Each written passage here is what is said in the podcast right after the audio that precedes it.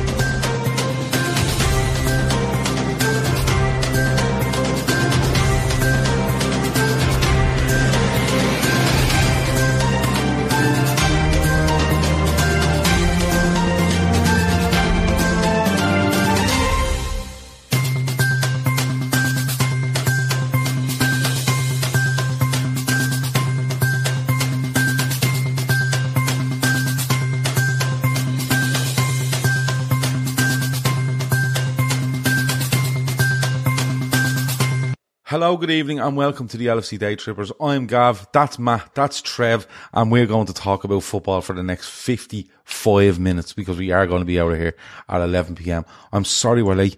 Um, I was talking about crests um, and stickers you will get in a Panini football book, so um, we will get into that in a little bit. Matt, our native, our, our, our what, what would you call you? What is it? A resident Canadian. Resident Canadian? Yeah. Yeah. Yeah, I had a different word there and it was definitely not going to sue. And Trevor, of course, from the Anfield Index and a, a guy that just tells great stories in podcast form. Trev, how are you? I'm good, man. Nice to be with you guys. Looking forward to this. Yeah, good stuff, good stuff. Right, this is going to be a transfer show, but there's going to be a mix of other stuff thrown in there. Um, just because there's not a lot of transfer stuff going on, so I thought I'd just fill in the air with um random shit, which um I love doing. I really, really love doing. Like, subscribe, comment, turn your notifications on, so when we go live, you know all about it, and you aren't messaging me three times a day going, "Is there a show tonight?" So um, that's that's the only reason to hit the bell notification. Um, we're going to talk about Romeo Lavia. We're going to talk about Khéphren Thuram. We're going to we've we've done centre back stuff, but you know every player, every midfielder belonging to Liverpool now is being linked with Saudi Arabia for some reason. But that's how how life is at the moment. Um, and we're just going to have a general chat around the transfer window itself, and it feels really like it's heating up now. And we're going into the we're into the first week of July, so it will go a bit mental. But before we do that, um, Panini football sticker books. And I have a reason why I brought this up, right? Um, it was something that happened last week. But Matt doesn't know anything about this. So he's, he's here to be educated as much as, as the next person, right? Trev, you know Panini football sticker books. All right. As, as well as the next man. Um, were you a big fan of them? Massive, massive. And Matt, I mean, you're a younger man than myself and Gav. You, Match Attax, does that sound familiar to you? Do you, s- you know the little swap cards?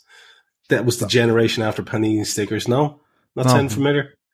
Anyway, yeah, they are. Matt they, was probably it just smoking a lot at the time. No, You know, it, it seems it seems crazy to me that you spend the money collecting these things because I collected hockey cards when I was a little kid, but you certainly right. don't peel the back off and stick them in a book. Like how how are they going to be permanent that way? you put them in the nice little plastic protectors and you put them in a binder. You put them all in order. Yeah. You know, Yeah, that's yeah, yeah, that's yeah. what I No. had. Yeah, but that's what we Stickers, done. crazy. We I just thought took, these were stickers. Like you They peel were, the back but- off. but you put them in a book. You How put you them in a book. rearrange them then? You don't rearrange them. don't. They're sticky. It's they don't all, go anywhere. Yeah, it's all laid out. Yeah, it's all laid out for you. It was. It, I'll tell you what, Gav. It, it got exciting around World Cup time. The Right. panini stuff. That was when I used to think mm, big into this. I think I only ever had two of the club ones, but I loved getting them for the World Cup. That was the that was the crack.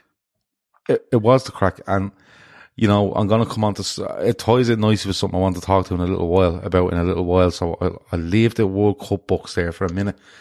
But the generation now, or the, the previous kind of half a generation ago, was all about shiny stickers. If you got shinies, they were shiny mm. crests, they were special crests and stuff like that. And I, I remember as a kid, I don't think we had the shiny crests. We just had like lads in school with like piles of these with an elastic around and going through them going, yeah, I need him. And you, you'd swap them and stuff like that. But the reason I bring it up is, right, last week we got, um, contacted by an Aberdeen podcast because they were signing Rhys Williams on a on a season long loan. Kev went on and done uh, half an hour or so with them, and that's what triggered it for me because whenever I think of a Panini football sticker book, it was always English Division One or Premier League, and it was always Scotland as well. Always Scotland, right? Was in it, and the Aberdeen crest always blew me mind, right? Honestly, it's the most simplistic thing you'd ever see. It's literally a goal post, the side of a goal post with a football in the middle of it and just Aberdeen written on it. And that's the reason why it come up for me. Um, crests, that crest in particular, I just thought that is absolutely excellent. Whoever come up with it, it's just so simplistic. But I always remember getting the Aberdeen crest and going, that's amazing. Um, I don't know why. And that's why when I think of Aberdeen, I think of Panini football sticker book. So, um, there you go. I don't remember that one. I don't remember that one. I thought I remember Aberdeen being an A, or is that the current one? I don't know. No, this this was this was a goalpost. This was like Wow. imagine looking at the, imagine looking at a goalpost from side on. So you had the the post and then the stanchion that comes back to the ground, and it was Yeah. just a, it was just a football in the middle of it with Aberdeen written on it. It was amazing. I'm sure people know the Aberdeen crest. I might look it up now. I'm, I googled it. It's that's that's a very cool. Yeah, it's a side-on view of the of the goal. yeah, with just the So like if you're football. standing on the goal line. Yeah, with Yeah. a little football in it. Yeah, it's amazing. Um, so there you go. That's where it is. Um, any crests before we move on that you just go, yeah, that is brilliant. It can be football. it can be it can be hockey for Matt if he wants. Well, you Any definitely, you definitely, you, you definitely had the shiny ones, man. You definitely because No. I had them, and I, I I can't remember shinies. Man, you definitely had them. I had them. Like I said, I had them, and you know, I, I go back a lot further than you do. So, Yeah. I, I, they, do you, and they were they were rare, but there was you'd get like at least one or two special ones for the World Cup. Maybe ones. they were around. For for that reason, the shiny Brazilian one is the one that stands in my memory. Like that was the one everyone wanted to get, the Brazilian crest. Put it in the top left hand corner, and then you had all the team afterwards. I remember filling out that um, '86 team. Um, yes, and he that does was go back further than me. yeah, that was Zico and all that. Oh, fucking amazing, man! That was that that was the crack in it. Yeah. I, I still I, I love I love the Aberdeen one and I loved love loved the Sampdoria one. Um, Sampdoria one was just outrageously good. Um, Matt- kits back in the day. oh Wow. yeah, unbelievable. Matt, any crest you want to throw in there? All right, I, I'll give a shout out to my favorite hockey team, the Montreal Canadiens. They have a very beautiful logo, and also from hockey, the New Jersey Devils, to incorporate a devil's tail into the initials of the city. Both, both very, very well done. Both very Okay. well done. Paul Giovanni likes Partick Thistle. Kieran Smith likes Doncaster Rovers. The Dutch shiny for France 98 was brilliant according to Chris Brack. Um, yeah, there was, uh, Ronan Murphy says, anyone remember Top Trumps, the football version? Um, I, I probably did. Premier League Pogs. The joy of getting a shiny. Wow. Pogs. I remember them. Yeah, I remember Oh, Pogs. what's a pog? Pogs were like, and I'm really sorry because this is meant to be transferred. from- circle. no, pogs were like little plastic circles, right? They were like um, imagine something the size of a a lar- Do you know what it is? Do you know if you go into a really like a a, a two euro shop or you know a really uh, bargain shop and you buy the the chocolate coins in the bag Yeah. in the net? So imagine the biggest coin in that. So they were about that size, but they were a bit thicker. They were plastic, and they used to have things on the front and back, and used to throw the pogs at the wall And if you your pod, Man, you're making this shit up now. This just, No, this, this, I'm not oh, making it up. I'm not we making it up. this in And- Canada. We no, gen- this in Canada. genuinely, like I'm not making You're- this up. And people, if people throwing watch, plastic coins at the wall. Come yeah, on. Yeah, and if you're coin, if you're if you're if it was a pog, and if it, if it, if it landed near you, won the pog off the other guy. Um, no, and seriously, because people think I got out of my mind because I done a show with Phil Casey last night, and when we were doing the show, me and me and Phil were discussing uh, bike helmets with built-in indicators, right? But they can't be just on the thing; they have to be independently sticking out on the back of your helmet. So. It, but I haven't just continued this on. No, pogs are, were definitely a thing. Uh, Glentoran was shiny in SO club badges from the early 70s, says James Mill. This is bleeding great. Uh, Lotto AC Milan kiss, says James Mill. We will get to transfer stuff. But you see, I knew this would kick off because people love all this sort of stuff. Um, most people watching are probably going, fuck off annoying us, will you? But we're having a lovely time. Um, so Trev, look up pogs. Um, Yeah, Matt, look up look up the Panini football sticker books, and we will go back to some World Cup stuff in a little bit. But transfers. Um, so Liverpool have made two transfers so far, um, coming in. So Alexis Mac Allister from Brighton at thirty-five million pound plus whatever I don't know, and um, Dominik Szoboszlai for sixty million pounds. Um, two midfielders, something we definitely needed. Trev, I think it's a fair assumption that most Liverpool fans feel that a third midfielder is needed, maybe a centre half. But this is the week where everything starts to swirl around for me. Um, not only where, you know, you're seeing big deals being done and the likes of Declan Rice is very close to Arsenal. Havertz was done last week. There's big names, big money, Mason Mount. And then you have the stories filling the, co- filling the column inches between these transfers happening where it just goes absolutely mental. Where are you on Liverpool at the moment?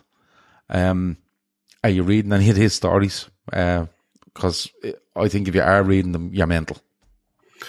Uh, I'm, I'm I'm reading them dispassionately because that's the only way to do it. I actually do a transfer pod for for for Anfield Index on a regular basis, and if you told me that I'd be doing that a couple of years ago, I'd have laughed at you because I I was, I was always famously detached from transfer season, but I'm just in it now and I'm loving it for the crack.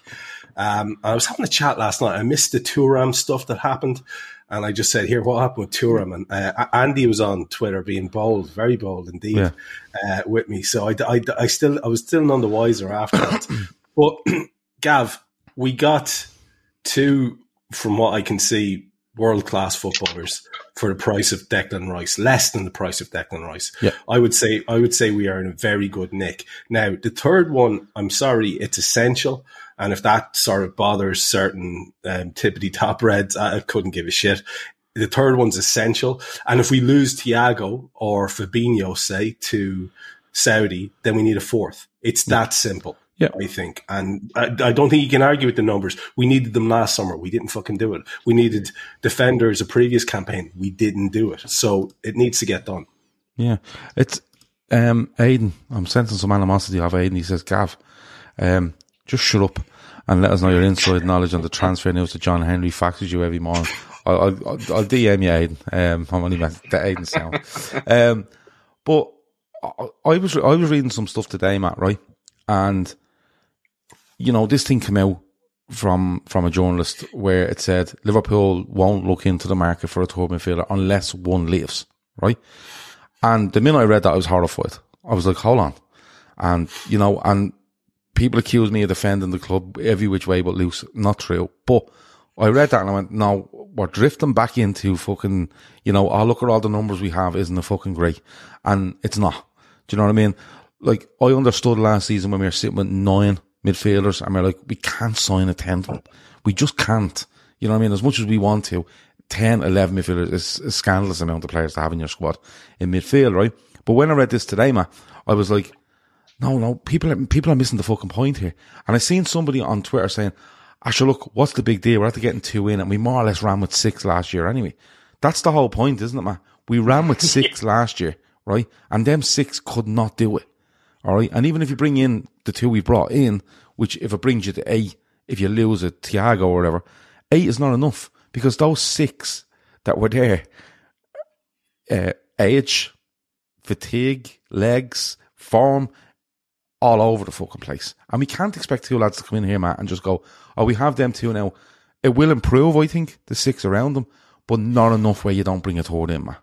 Like uh, it shouldn't be dependent on on getting someone out because if you bring in one more, you're left with the exact same amount of midfielders as you had last season, but you have three there that are dependable, will turn up, will play. Those three last season didn't. Milner done his best, Oxlade Chamberlain our favour, and Keita a little bit the same before the end. It has to be a total Matt, regardless of who goes out. And I agree with Trev. If a fourth one goes out, or if one goes out, you need probably need four. Yeah, I, I probably won't go that far. So you say you catch it a little bit. I mean, I would have to be accused of it even more than you, of being a tippity top red, because I was the guy last summer that said, look at the numbers. Like, we have enough midfielders. And I was proven unbelievably wrong. So I'm not going to get fucked. No, we had enough numbers wise. Right, and that doesn't matter. Like, but the makeup of them, the makeup of them just wasn't number. right. Exactly. I focused too much on the sheer number of bodies that were there and not what we were going to be able to rely on extracting from those people. And fool me once, I, it'll never happen again because Chamberlain and Keita are gone. They're just gone. We don't have to worry about them letting us down again. But I think, especially with Naby Keita, the big thing that hurt us last year was that we had the extremes. We had the 30 year old midfielders and we had the 19 year old midfielders, and we didn't have those guys in the middle. And what we've already done with our business so far this window is we've added two immediate starting first 11 midfielders that are in that age range that you want them to be in that 22 to 26 year age range. Guys that have good injury records, guys that played 70 to 80% of the available minutes for their teams in the last few seasons. These are guys we're going to be able to rely upon. So I find myself drifting back into the doing the maths and looking at the number of minutes that are there. Because I said last year before the season that Harvey Elliott and Curtis Jones would more than make up the minutes of Naby Keita and Alex Oxlade Chamberlain if we were able to get rid of them. We weren't able to get rid of them, and Jones and Elliott more than covered the minutes. Of, but Jones only covers the minutes towards the back end of the season. He does, and Elliott only covers the minutes towards the start of the season. So basically, you can almost put them together, and that's one fairly consistent starter. Yeah. You know, between those two players, you're looking at somebody that's starting 24 to 28 games, you know, is there for 70, 75% of the total league minutes. If you have more than five or six of those guys, there's just not enough minutes to go around. And so the I would like to see us bring another player in, and I would be okay with it being more of a, and I know you don't like the term, but more of a project player. I'm I'm totally on board with the idea of somebody like Romeo Lavia that won't be needing to be playing every game or the majority of the games. You bring in somebody like Alexis Mac Allister, and it's very hard to sell to that player that they're not going to be competing for that starting position. You know, he's at the prime of his career. He needs to be playing every week. A guy like Romeo Lavia, he's only 18 years old. He still has some time to develop and win that job. You know, you can give him the, the carrot, like the, the opportunity to go and win that job. You know, put Fabinho out of a job put Jordan Henderson out to pasture, prove that they're done and we don't need them anymore and we can move on from them. But I'm concerned about restricting the development of the players we already have on the books because everybody likes shiny, fancy new signings. And somebody in the Telegram chat was saying that if Curtis Jones was playing for the French team or playing for, you know, the Ukrainian team at the U21, putting in performances like he's putting in for England, we would be over the moon if we were linked with a player like that for, you know, 30, 35, 40 million euros. Yeah. We already own Curtis Jones you know, we, I, I don't want to be throwing out what we currently have, players that I like that think could have a future with the team. I'm a big fan of Harvey Elliott. I don't want to see more players coming in that limits the ability of Harvey Elliott to blossom into the player that I think he could be because we already own him. But that's not the way. I don't think that's the way to look at it. Because if you don't bring in, and this is only my opinion, if you don't bring in a third one, Okay. What happens is the third person isn't going to stump his progression. The third one is there to help his progression. And what I mean by that is, is that instead of pinning everything, and this is what happens in Liverpool's midfields, because if you take Thiago, you take Henderson, and you take Fabinho, we know what's going to happen. We have a good idea what's going to happen. They're going to lose form, right? All players lose form, but these fall off a cliff last season. Henderson falls off a cliff. Fabinho falls off a cliff. Thiago's out injured too much, right? If you bring these players in, you are not asking Curtis Jones and Harvey Elliott to be the next men up, the next men up over a 15 to 20 game period because Henderson, Fabinho, Thiago, or whoever else is not there. This is the reason you bring them in and you say, I have nine players here for three positions, really. But it's all about it's all about the level they're at in the squad. And I don't feel we've enough See- at a top level to allow these fall See, down Gav, that was that, that was a problem last year that people got caught up in the numbers. Uh, Klopp was the one who was leading the charge with his various interviews, where he was smiling and sort of sneering at fans who were saying that we needed more midfielders because you know it was like again it was like look at the amount that we have. Uh, the problem with the amount that we had was availability. Anyone could tell you that Yeah. they weren't going to be available. And that's the biggest single thing when it comes to choosing personnel. Uh, we don't want any more sick notes. And especially someone, when our midfield, honestly- Trev, especially when our midfield is so key in what we do. Uh, exactly. And that's why, you know, it was so porous so often last year. And, you know, we were looking at a child, Bajcetic, coming in there playing way too many minutes and being relied on way too much. I think it's fantastic that that kid was able to perform to the level he was able to perform to. I've high hopes for him. Uh, I've high hopes for Curtis Jones being able to uh, get a spell in and out of the team in one of the eight positions. Fantastic. But if we do not get a solid defensive midfielder, whether it is a Lavia type um, or or someone else, a lot of the ones we've been linked with, Ugarte, others have gone elsewhere. Uh, Caicedo is the one we all want, unless you're mental, you want Caicedo on your team, but that's not doable for us. And I think it's pretty much solid with Chelsea now. That's the profile of player we need. Someone who's young, fairly indestructible, and can do that job and put pressure on Fabinho. Because who knows? Maybe Fab will react to that and have a fantastic season, pick himself right back up from where he was form wise, certainly this first half of last season. And that that's the kind of tough at the top headache you want Jurgen to have, man. Yeah, I, like I, I'm just. You see, I don't want to, one. I don't, I don't want to fall in. I said it the other day. I don't want to, us to fall into the trap of forgetting every midfielder we have because that's ridiculous. You can't just because you've signed these two forget everyone else and go, "Oh, them two are definitely starting every week," and and they may do, but you need to remember who's behind them and what they can do. And if you actually look at the midfielders we have, right, we have, I think we've signed two magnificent midfielders. I think we've two, with three with brilliant potential in Elliott, Jones and Bajcetic. And they all have to find their own way to reach that potential. They're at different stages. Some of them are trying to fit into positions. Some of them are just trying to progress in positions. And then you have Thiago Henderson and Fabinho. Um, and listen, two of them are amazing servants to Liverpool. One of them is one of the most beautiful looking football players you'll ever come across in the way he plays football. But at the end of the day, right, if you lose Thiago Henderson and Fabinho, you are left with Bajcetic, Elliott, Jones, Mac Allister, and Szoboszlai. And that's not enough. And the, the and we all go on about looking back on history. History tells you these lads aren't getting any younger. The the injuries, although Thiago averages about thirty games a season for Liverpool, but that's brilliant. If you bring in another one and you say we've three there, mate, it's absolutely fine. We've three there that are animals.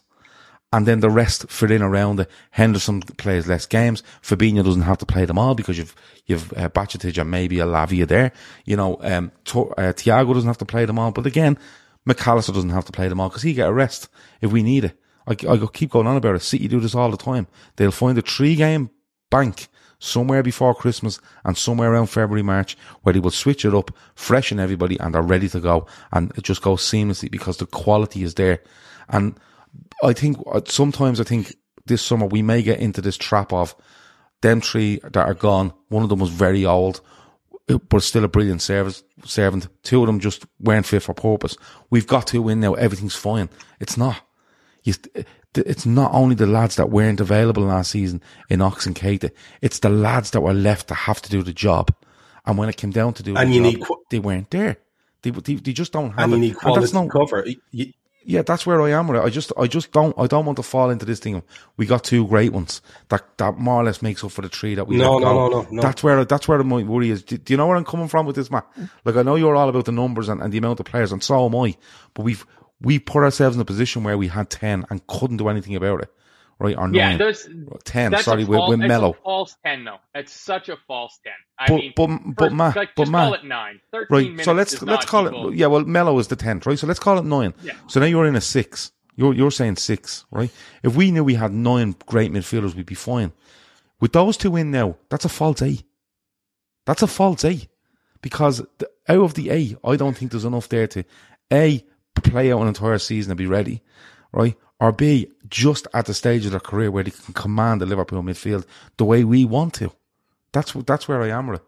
I don't know, like maybe we're are we asking for too much? I don't think we are. I think three out, three in. What's the problem? Yeah, it's I just I I don't I'm not seeing where the minutes are fitting in. Like I think, and I know we're gonna come to it later in the show. I think we're gonna get an out in the team, and that changes everything. Like I think we're going to bring another midfielder in this summer, but I think we're going to be losing one. So that kind of skews things. That kind of skews things a little bit because the big question mark is over Fabinho. Like it's, I think you're feeling on whether we desperately need to be signing a a new defensive midfielder, whether it's Romeo Lavia or fill in the blank with somebody else, is how you feel Fabinho will go. If you think he's done, washed over the hill, then we've got a glaring need at six because it's either Bajcetic, who that might not even be his best position, you know, repurposing uh, Alexis Mac Allister into there, using Jordan Henderson, or relying on a player in Fabinho who you think is gone. I don't, I don't think Fabinho's gone. I think in the the end of the season, when the rest of the team started to play better around him, he started to look like he still had some of the attributes that made us love Fabinho in seasons past.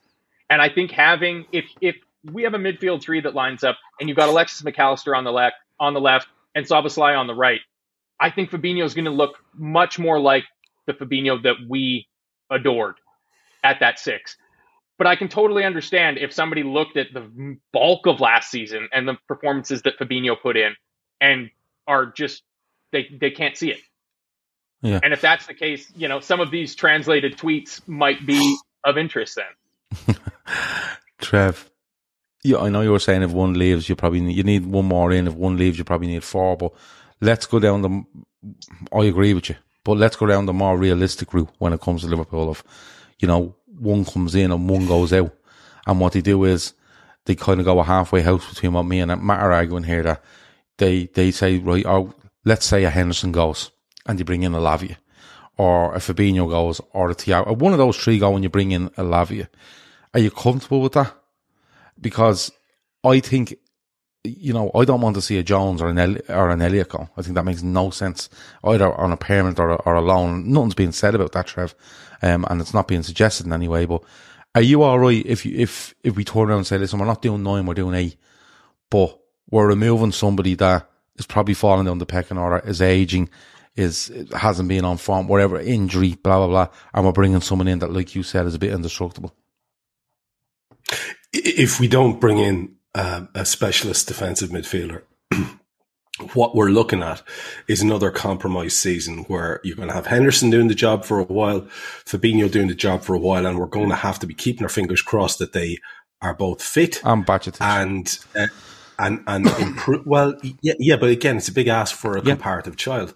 So you're fluting around between those three, and you're hoping they're both fit and in form, and availability and performance were pretty low for most of our midfielders last season, and the availability is the big one. So uh, that's why I just think it's an absolute must. Now, an awful lot of people are saying we absolutely must get a centre half as well, a left-sided centre half. Um, and if we got in a really good defensive midfielder, I'd be willing to sort of push on and take a chance that we'd be having, we'd have enough. If that, if it came down to that, if you were offering me, Gav, the chance to get a really good, um, defensive midfielder in to really put Fab under pressure, and maybe bring him on to bigger heights, maybe have him as a guy who's understudying Fab for a while, uh, because Fab's form goes right back up to the top. That's great. That would be my preference uh, if it was either or. But I, I kind of think we need both, and I really do think it's a matter of getting lads who are going to be available. It's it's really that simple. Yeah. It's um look uh, Romeo Lavia is, is the one linked at the moment. Southampton won 50 million quid. Um, and I think they've asked for a, a huge amount of money for Livramento as well. Um, and I think Newcastle might have backed off that deal because Southampton are just gone. Southampton are obviously in a financial position where they can go, listen, we've gone down. You know, we're absolutely fine. We have good assets here and we want our price. And they're well within their rights because when you see the amount of money being splashed around, right, they're gone into the they're gone into the championship, but that doesn't make a difference to the quality of the player. If you want them and you want them in the Premier League and you want to win titles, um, and you want you know like it, it's relevant. It's only relevant to what you want to do. You know what I mean? If you want if you want a player because you want to stay up, he's not going to be worth that much. But if you want a player because you want to win a, a title or or cup competitions, well then that's his market value. And the likes of Declan Rice are 105 million and Enzo Fernandez before him are 100 and I think it was 6 million pounds. Um, you know, that's what the market is. So Southampton are well within their rights. Um, but look, we're going to have to wait and see. Khéphren Thuram, people are saying it's gone quiet on him. I'm, I don't really believe that. Um, because I think there was, I think there might have been a lot of groundwork there. People are saying because we signed Szoboszlai, oh no, we done Szoboszlai, so we're not going to do this, lad. I wouldn't be too sure, um, because Liverpool have been very, very, very tight-lipped on what they've, what they've, um, what they've done so far this season, um, or this pre-season, sorry. Um, Ma, I want to go back to sticker books, right? um, before we move on, because I just can't right? believe you didn't ever want to re- like rearrange this the players. But they're not Like, you stickers if you rearrange them. Yeah, but that was kind of the joy of hockey cards was that you could put them in alphabetical order or the order the cards were oh in, Oh my God. or by team, Okay, or so by position. so so like You know, maybe I had a little just go wild and change the order of them. No, but like at the end of the tournament, you collected all these stickers. You didn't want to put them in of like your top eleven of the players Okay. for World Cup '90 and be able to remove your little sticker guys and go like, oh, wouldn't it have been amazing to have this guy here from West Germany and playing with this guy here? But you can't because they're all stuck to a page. I don't know. As a little kid, like But they I can't go anywhere in you then. like that. But They can't go anywhere in you then. But anyway, the reason I've done this is I've, I've brought up sticker books again because, and I want to tie it in with the 1990 World Cup is, is because I, I think I read something the other day where it might be the 33rd anniversary of Ireland against Romania in the World Cup in Genoa. Um, it might be have just gone or it's on the way here. I just seen something the other day. It was a tweet. I kind of read over it. But Trev, the 1990 World Cup is famous for two things. One, the best World Cup of all time. Okay. If you're an Irish person. And two, the sticker book that came with the 1990 World Cup is still to this day the best sticker book you will ever, ever, ever come across. It was a binder, which when you f- completed it, it had to be about 10 inches thick. I had classic goals in it, cla- everything about it, Trev. Like, it just makes it the best World Cup for me. The sticker book alone makes it the best World Cup for me. Yeah, it was because we were there and we were good. Phil Casey. And at the World Cup in '90, yeah. I thought it was '94. He was No, he was in. He was England against Ireland in. I want to say Cagliari or Palermo. Um, he was there. Okay, right, Yeah. right. It, it, it was it was a, such a good tournament. I now I'm gonna let you in on it, on on something here. I, I was very poor, Gav. You know, um, uh, unlike unlike yourself and Matt there, who are clearly um, uh, high flyers, comfortable. I see your bike in the background there, Gav. Mm. Yeah. That's a fucking. I, cool must- I only bike got new. there, I only got new. Uh, new spokes on it there during the week. yeah, that's, I mean, a, that's a gift. That's a gift from Phil. That's um. That Phil bought me that bike. We're going cycling up the mountains now during the week. you lads are in a different economic bracket to me, but uh, I couldn't I've dreamt of filling that thing. But my mate did, the fucker, because he was well off. Uh, and it was, you're right, a monster. And I actually just enjoyed taking a flick through the completed thing at the end. It was class, man. Yeah. And it, it, it's like, as, as far as souvenirs go, it doesn't actually get any better. It was It- a joke how good it was. Yeah. It was The perfect souvenir. so what he done in it was at the back of it was the sticker book. There was was it twenty four teams in that World Cup? I think it might have been twenty four teams in that World Cup. Um 24, 24 seems about right because it was six groups of four and then third place you get through and all. Yeah, yeah, yeah, yeah. So Yeah, yeah, 24 teams. So that was at the back. Group A, Group B, right through to whatever, E and F, whatever it is, uh, the sixth one. Um, but at the front of the book, the front of the book, wh- which more or less made up two thirds of it actually, was the history of the World Cup from 1930 right through to 1986. And each World Cup had its own section. And when you flicked on it, it would tell you all the results, the classic goals, but they actually done diagrams of the, the, the, the goals. You know, like this fella ran here and there was arrows going everywhere. And, and then they had Oh, class. classic photos of Maradona in 86 against Belgium. and Mario players around him. Kempes as well. Yeah, ah, it's, it's a joke of a book. Hey, and I Gav, had it. Gav, I, I can I I check what your uh, can I check your can I check your nerd knowledge here and Right. Matt as well? right. So first World Cup. Yes, sorry, Darren Dunbar says was Gullit on the cover of it. The cover of it was Ruud Gullit against Chris Hughton at Euro 98 or Euro 88 and Chris Euro is standing, yeah. Chris Hughton is standing on Ruud Gullit's foot as they're trying to make, as they're battling down the wing. Yes, you're correct, Darren Dunbar. Go on. Uh, World Cup 1930, first one. Who was Yeah. it? um, Uruguay. Uruguay. Oh, that's good, lads. Wh- What other year did they win it in? Quick 1950, I think, was it? Oh, f- absolute fo- football nerds! I'm surrounded by. It's fantastic. Yeah, cheers. Yeah. Oh, Gav loves a quiz. Gav loves Yeah, a quiz. I love a quiz. except when, except when other people are hosting them and they s- stitch me up. But um, no, I just wanted to give the 1990 World Cup a mention and sticker books and stuff like that. So Oh, just look, wait, Gav. Ireland's going to qualify. You're going to get drawn into. It'll never be the Canada. same. You It'll never be the same. To Look, we- we- come over. we qualified in '94. we qualified in '94, and because it was in America, we took over the place. Like we, our first game was Giants Stadium against Italy. I think there was ninety thousand people in the in the stadium. Eighty thousand were Irish. It was insane. Um, we qualified in 2002. That's the whole Roy Keane thing. Um, and we and we should have beaten Spain. We should have fucking beaten Spain. And I think it was the second round game. We would have got a quarter final against South Korea, I think, and we could have went so far in that. Damien Duff was literally the best player in the world for about three weeks. It was insane how good he was. He rocked up, he wore the number nine, and he was like, "What's going on here? I'm playing up front, lads," and he was just everywhere. Like he started up front and just played everywhere, and no one could get near him. And you're laughing, man. Go and watch the compilation of Damien Duff versus Spain at the 2002 World Cup, and I mean. Puyol and all the boys are chasing him around like fucking Egypts because they don't know what. And what if we'd had to. Keane as well, oh my god. Yeah, if we'd have had Roy Keane, yeah, we missed penalties. It's we should have beaten Spain that night, but anyway, um, that's for, probably for another night. Um, but before we finish up, the transfer window itself, right? We've spoken about our. Sorry, I want to ask you about the centre half stuff, um, and we've done a thing on centre halves, but just quickly, um, Matt and then Trev, Matt. There's an awful lot of talk around Levi Colwill at Chelsea. Um, now, Trevor's saying that, so I say that was fairly solid to Chelsea. I believe that, and I think it's actually going to he's going to be end up being a make weight in the deal going the other way to Brighton. Um, but is that the sort of centre half signing you want to see? Like that to me is a little bit project, even at possibly fifty million.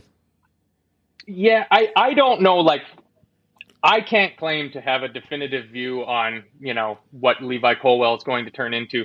But if people at the club think that he has that ceiling, like if his ceiling is to hit, you know, the border of world class, then he's worth whatever value you can get him for. Because the opportunity to sign a player like that comes along maybe once or twice in their career.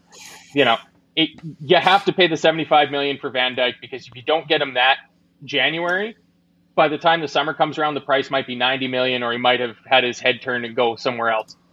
So if it's a player like Colwill, then you just kind of have to work around it. But I'm not sure because I don't think, and again, I told you this the last show we did, my optimism is returned because we're on the brink of the players reporting for spring training camp. So I'm back into full belief in the team, but I'm not ready to give up on the idea that Virgil van Dijk can play a large majority of the minutes this season.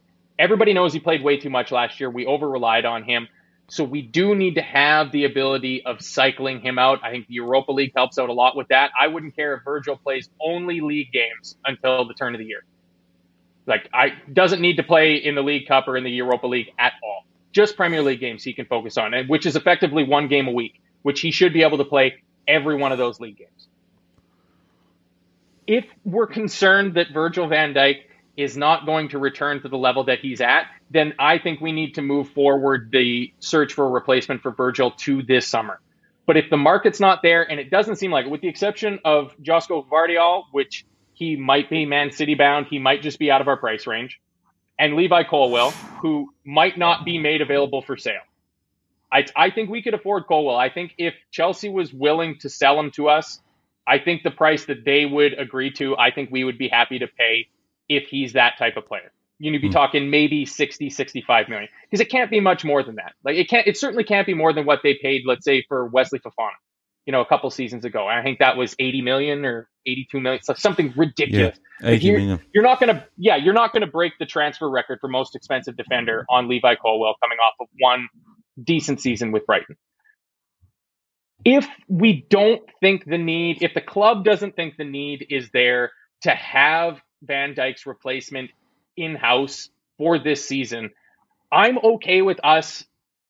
I think we need I think we need to bring a center half in. I just think like more than another midfielder. I think the next signing through the door in terms of importance has to be a defender, whether that's a right-sided defender or left-sided defender. I just want another body in there because the worries that we all legitimately had about the midfield and not being available, I think we can just transpose all of those worries onto our defenders now.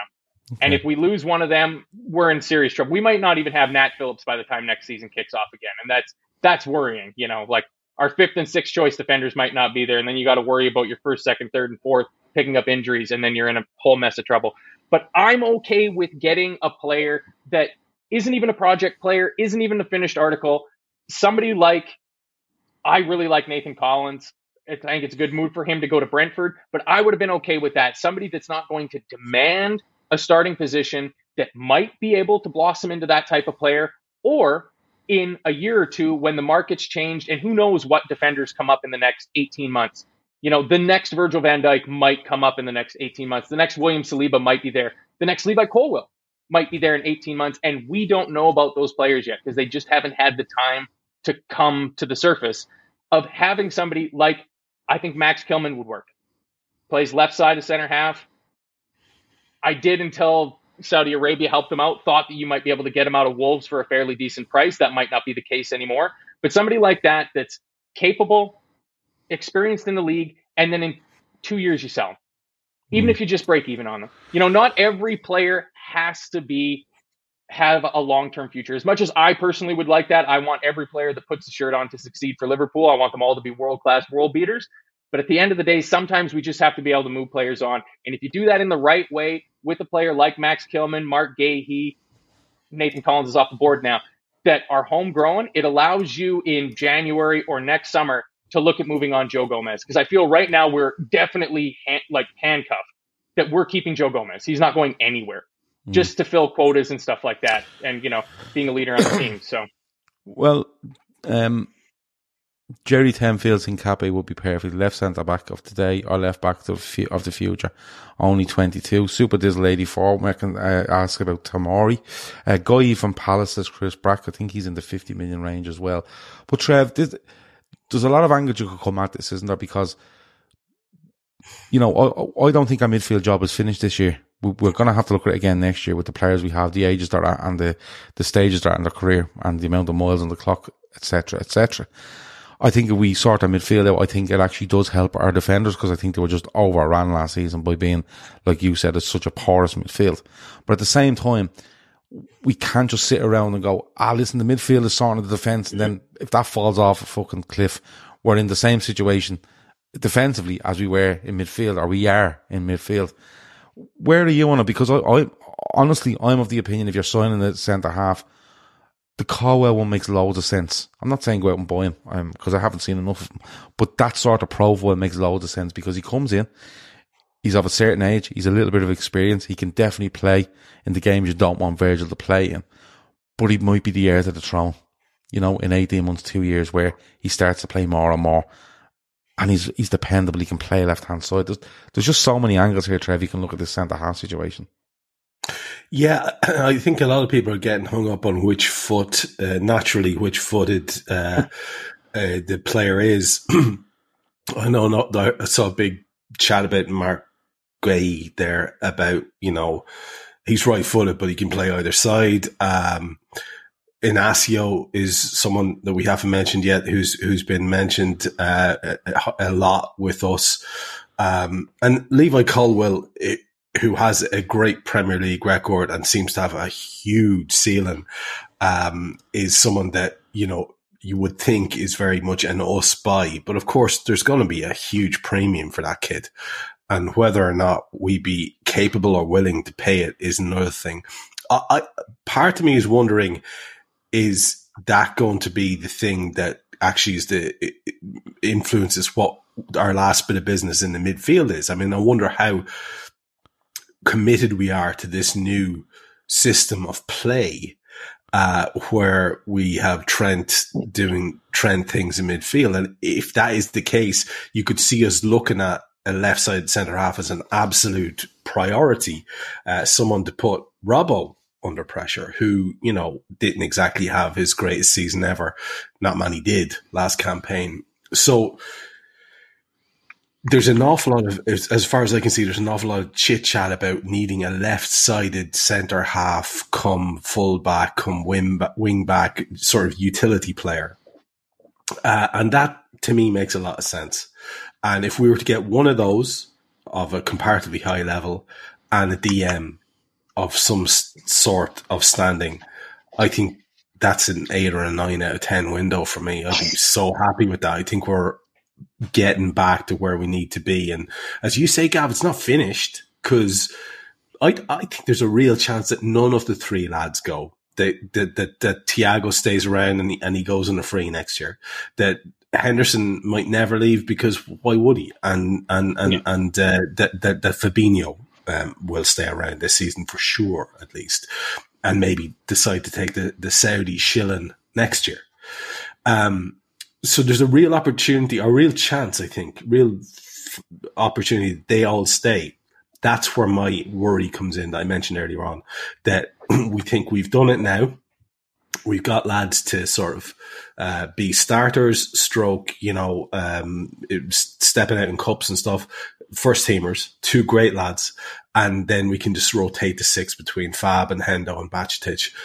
I will be grand. And that's the worry I have because I don't think we'll be grand that.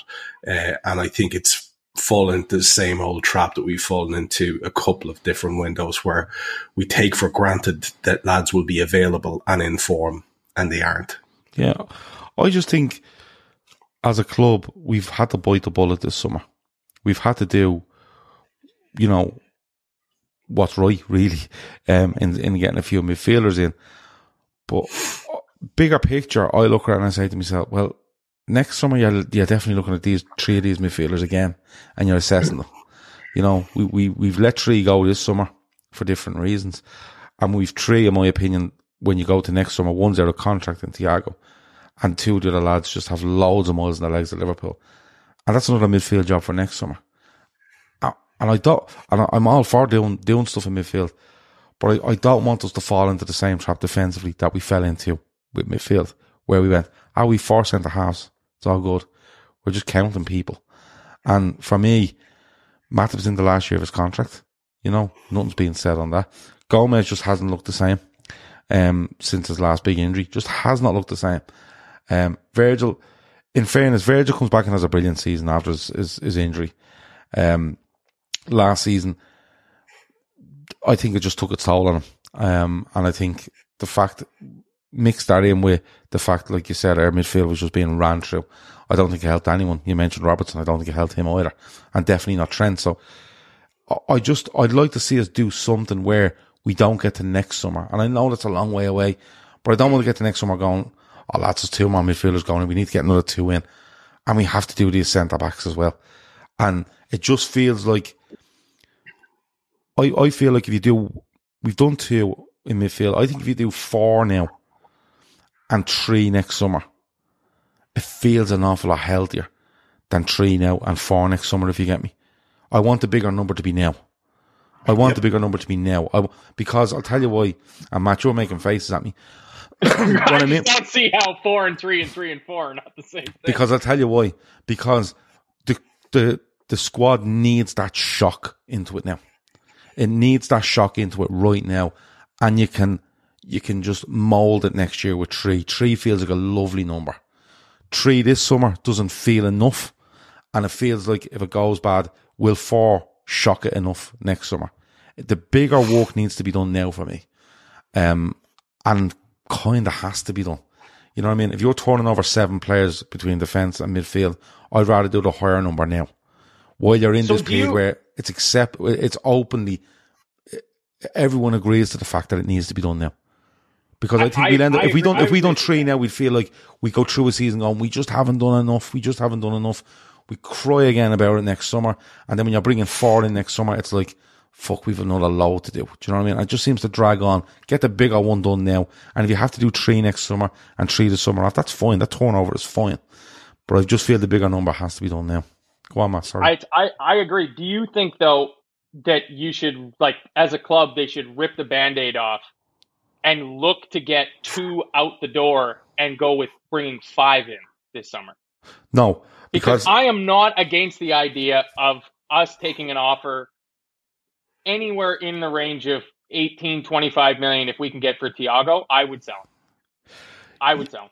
Yes, but the thing is, if you sell him, right, you need you can't like if you you were to sell him and bring in a centre back, Mhm. makes no sense. If you were to sell him and bring in a Lavia or a Khéphren Thuram, I'm I'm all right with that. I'm okay with that.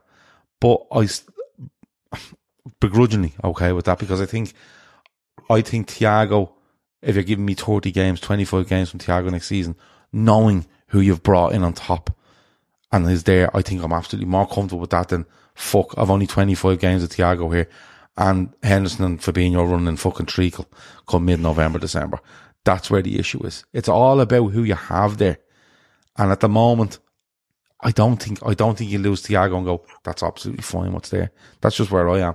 Um it's gonna be interesting. It's definitely picking up. Um we're in the fourth week of July. It's definitely one hundred percent gonna go a bit berserk, I think, now that the the twenty ones is finished with. Um and yeah, I think it's gonna go a bit mad. Um before we go, um Matt, has there anything else you would like to bring up before you go? Ah, no, I don't think so. I think it's. I think everybody just needs to calm down. We're kind of talking about this before we went on. Of like, you know, the window's actually only been open for three days, and people are already losing their minds that we're not doing enough. So, you know, it's. Uh, I think. I think we might see Liverpool sit back now that the Thuram stuff seems like it's kind of cooled off. According to David Lynch, it's 100% not happening. So you can just get that idea out of your head. So now I Uh-huh. really want to see Thuram come in, just so that he has to eat a gigantic serving of humble pie. But I wouldn't mind seeing Liverpool just sit back, keep their cards close to their chest, and let some of the other teams just go mental for a week or so because it feels like money's being thrown around like it has absolutely no value. And with the exception of a couple teams in this league, it still does have value for some teams. So Okay. Trev, is there anything going on in this whole wild world that you'd like to bring up to the table before we leave? Uh, yeah. Uh, so I, I, I'm just going to repeat what I said to you guys before our, our mics went live here. Uh, I just find, I, I, I think people who give out about Twitter are mental because it's the best crack ever. It, like all human life is there and most of it is, is either mental or in need of intervention. And we found ourselves looking at lads reposting and retweeting a fella today who said, We are a Mac forward slash Dom injury, Mac and Dom, away from being right back to square one again, for fuck's sake. Now, I see stuff like that, Gav, and I, I don't get pissed off. That just makes me very happy because it's funny. Because lads like that are funny. Because it's clearly objectively a wonderful thing that we've got two proper world class talents in over the line. I can't wait to see these guys play for Liverpool. So if And we I- sign, if we sign Lavia, Yeah. okay, are we then a Dom slash Mac slash Lavia injury away from being the square one as well? When does it, when does it ever end, brother? No, it doesn't when end. Does it ever end? It doesn't end. That's It would be point. like typing out the whole squad and just putting forward slashes between them all Exactly. and saying we're back to square one. couple of Lads things. Yeah, no, I know, I know where you're going with that, and it's, it is a bit mad. Um, David Lennon wants to know how are the tomatoes, Trev? Oh, they're fucking super. I actually just got a few there. There'll be a photo going up later on. on Yeah, um, yeah. yeah, 'cause, you know, I'm the Do you not release them at half ten, like you know, way football club release on the That's news exactly 10? what I should Embargoed. yeah. Just sitting there, just sitting there, and goods. people are like, "Trev, do you want to watch this on the telly? Shut up!" I'm counting down to half ten here, I'm just ready to send send.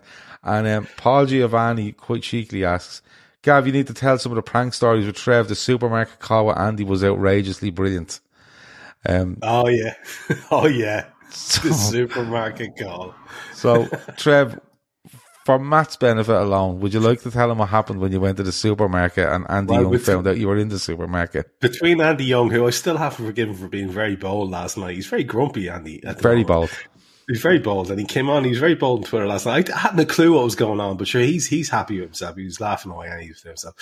Andy and Phil decided that it was a great idea uh, to come up with a version of reality. Uh, Matt, I, I can only apologize for this. Sorry for for uh, this kind of tale here, but a version of reality where I needed in order Was to get not through the day.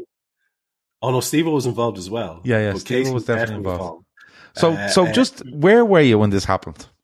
No, I haven't. I, I need to give you the background. The, this, Oh, the, re, go on. this, the situation is that I need an EpiPen in order to get through the day. See, this is what you need to understand, right? Yeah. Okay. You, have, Uh, you, you don't have allergies, I presume?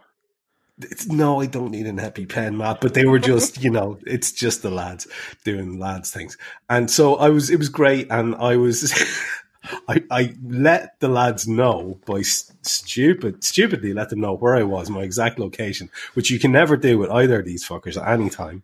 Uh, that I was in Costa having a coffee, and that uh, then I, next thing I know, the waitress or server from Costa's coming down and asking me if I'm all right. Do I need any help? and then I told them just out of again, the blue. stu- just out of the yeah, blue. Like. stupidly, I said I was going to, to Tesco to get away from them. Yeah. They rang Tesco, and there was Tesco was a announcement supermarket match, just to let you know. Yeah. yeah, Yeah. there was an an announcement put out, out over the Tesco supermarket asking me to come to their um, security booth. Yes, so the lads, Was it something along the lines of you were allergic to strawberries or Strawberries or- was the yeah. Strawberries was the apparent aller- allergy. That so I they needed ring for- Tesco and they say, um, "Our friend is in." They had run Costa, and the girls in Costa, I could see them looking over at me. Yeah, and they were talking about would they come over. And I could see there was something awkward going on. You know when someone's looking at you, you're aware of it. yeah, yeah, yeah. And one of the girls came up and said, "Look, I'm not really sure what's going on here, but one of your friends is saying you might need some help, and did you lose your happy pen or something?" and I told the lads, "You know, fucking enough. I'm heading off." So I told them I was going to Tesco, like an Yeah. idiot. They looked up the Tesco number, and I'm walking around Tesco. Because the and I story I was told was was that you did go to Tesco and stupidly told them you're going to Tesco. They ring Tesco Yes. and they say, "Our brother or our friend is in the store at the moment. He's allergic Yeah. to strawberries and he's not in the right frame of mind. So this could end badly. Can you please go and find him?" So No, sa- no, no, no, no. so so They, they've added to that gap over the years. and I'm all for them adding to it by the way. they've embellished that one. yeah. But um, no, like yeah, so they're ringing Tesco and they're they're putting things out over the tannoy to make sure Trevor's okay in shops. Um, S Murphy says we need to get Steve back on with Trev and Phil for a pod. Listen, uh, getting hold of Steve and Phil are out on bikes at the moment, just cycling around for no reason. Don't reason. tell me Steve was a cyclist. Oh, they're all cycling now. Like, Oh, and, and no. Phil, Phil started this like, uh, like bike repair shop out his back and all. And what he's doing is he's offering to, he's offering to fucking fix people's bikes so they can come out cycling with him. You know, he has, Ah. he has, he has Steve down to under an hour for 20k and everything. It's all madness. Like, Yeah, he's also falling down the side of a mountain. you know. Yes, Yeah. Phil fell down the side of a mountain. Um, he's going down to S- Lough Derg, I think, to do some mad. Phil's gone in mad into the Ironman stuff where, you know, you run and swim and kayak and Phil's just off his bleeding ro- ro- rocker. Like, there's no other word for it. Um, but yeah, they have Steve involved. I think they have Ray Dicko involved now. Um, and F- Phil was trying to put it across me last night, like, can we get day trippers lycra? and we can sell it to cyclists. and I was like, would you ever fuck off annoy me? You know, I've enough to be worried about without you fucking want me to sell lycra. oh, Um, middle-aged lads in London. That's what everyone needs in the world. Yeah. yeah, uh, on book says the reunion pod, Gav, you know you want to. We done one of those, right? And honestly, we genuinely lost the foil, right? We genuinely did lose the foil because I don't know what happened. Phil had it and he just, it went completely mental. But I promise you, we were on for about two hours. And if you got eight minutes of audio out of this where it was acceptable and was not liable and wouldn't have got us, us arrested, that is an, Oh, like, that's, that's being very, very, um, optimistic. to- Is that to- the quiz, Gav? The Um, quiz in Phil's house. No, do you remember the one we done where we all met up online and we, we had the chat? Oh yeah, yeah, yeah. And we yeah. were there about two hours and uh, Neely, or Nilo turned up and everything and Nilo was just calling everybody, every name under the sun and um, it was ridiculous. So, uh, uh, listen, I'll, I'll ask them, but like Phil probably want to be on his fucking, what you call them? Um, the, the, the cycle, the bikes in, in his house. He'd probably be on the bike, uh, while he's doing it. Uh, the Peloton bike. Oh, they're all mad. yeah. They're all mad. But anyway, um, that has been the LFC Day Trippers for tonight. That has been no transfer knowledge. That has been Trev Downey. That has been Matt. I have been Gav. Talk to you a bit. Over and out.